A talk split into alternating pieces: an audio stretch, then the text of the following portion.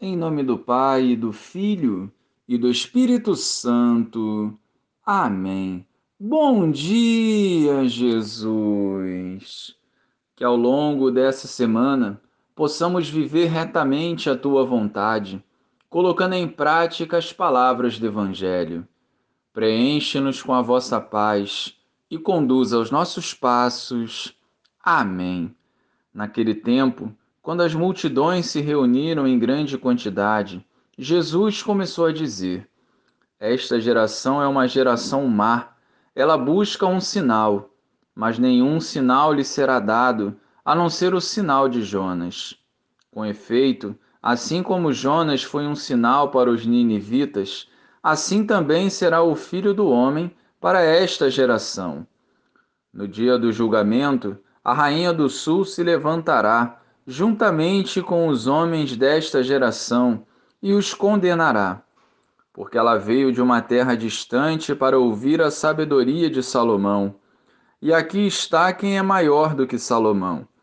No dia do julgamento, os ninivitas se levantarão juntamente com esta geração e a condenarão, porque eles se converteram quando ouviram a pregação de Jonas. E aqui está quem é maior do que Jonas.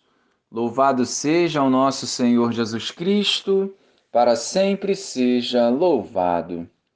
Nós não podemos ser essa geração perversa que deseja sinais para confiar e crer no Senhor. Não é um sinal grandioso que leva os homens à conversão, mas sim a adesão ao projeto que Jesus vem nos oferecer, uma vida em abundância na Sua presença. Quem tem Jesus não precisa de sinais mas sim viver os valores do reino em todas as ocasiões da vida. Não podemos, portanto, basear a nossa fé em sinais.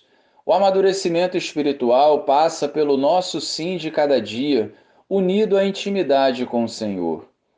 É hora de sairmos da superficialidade que nos impede de avançar em nossa caminhada espiritual.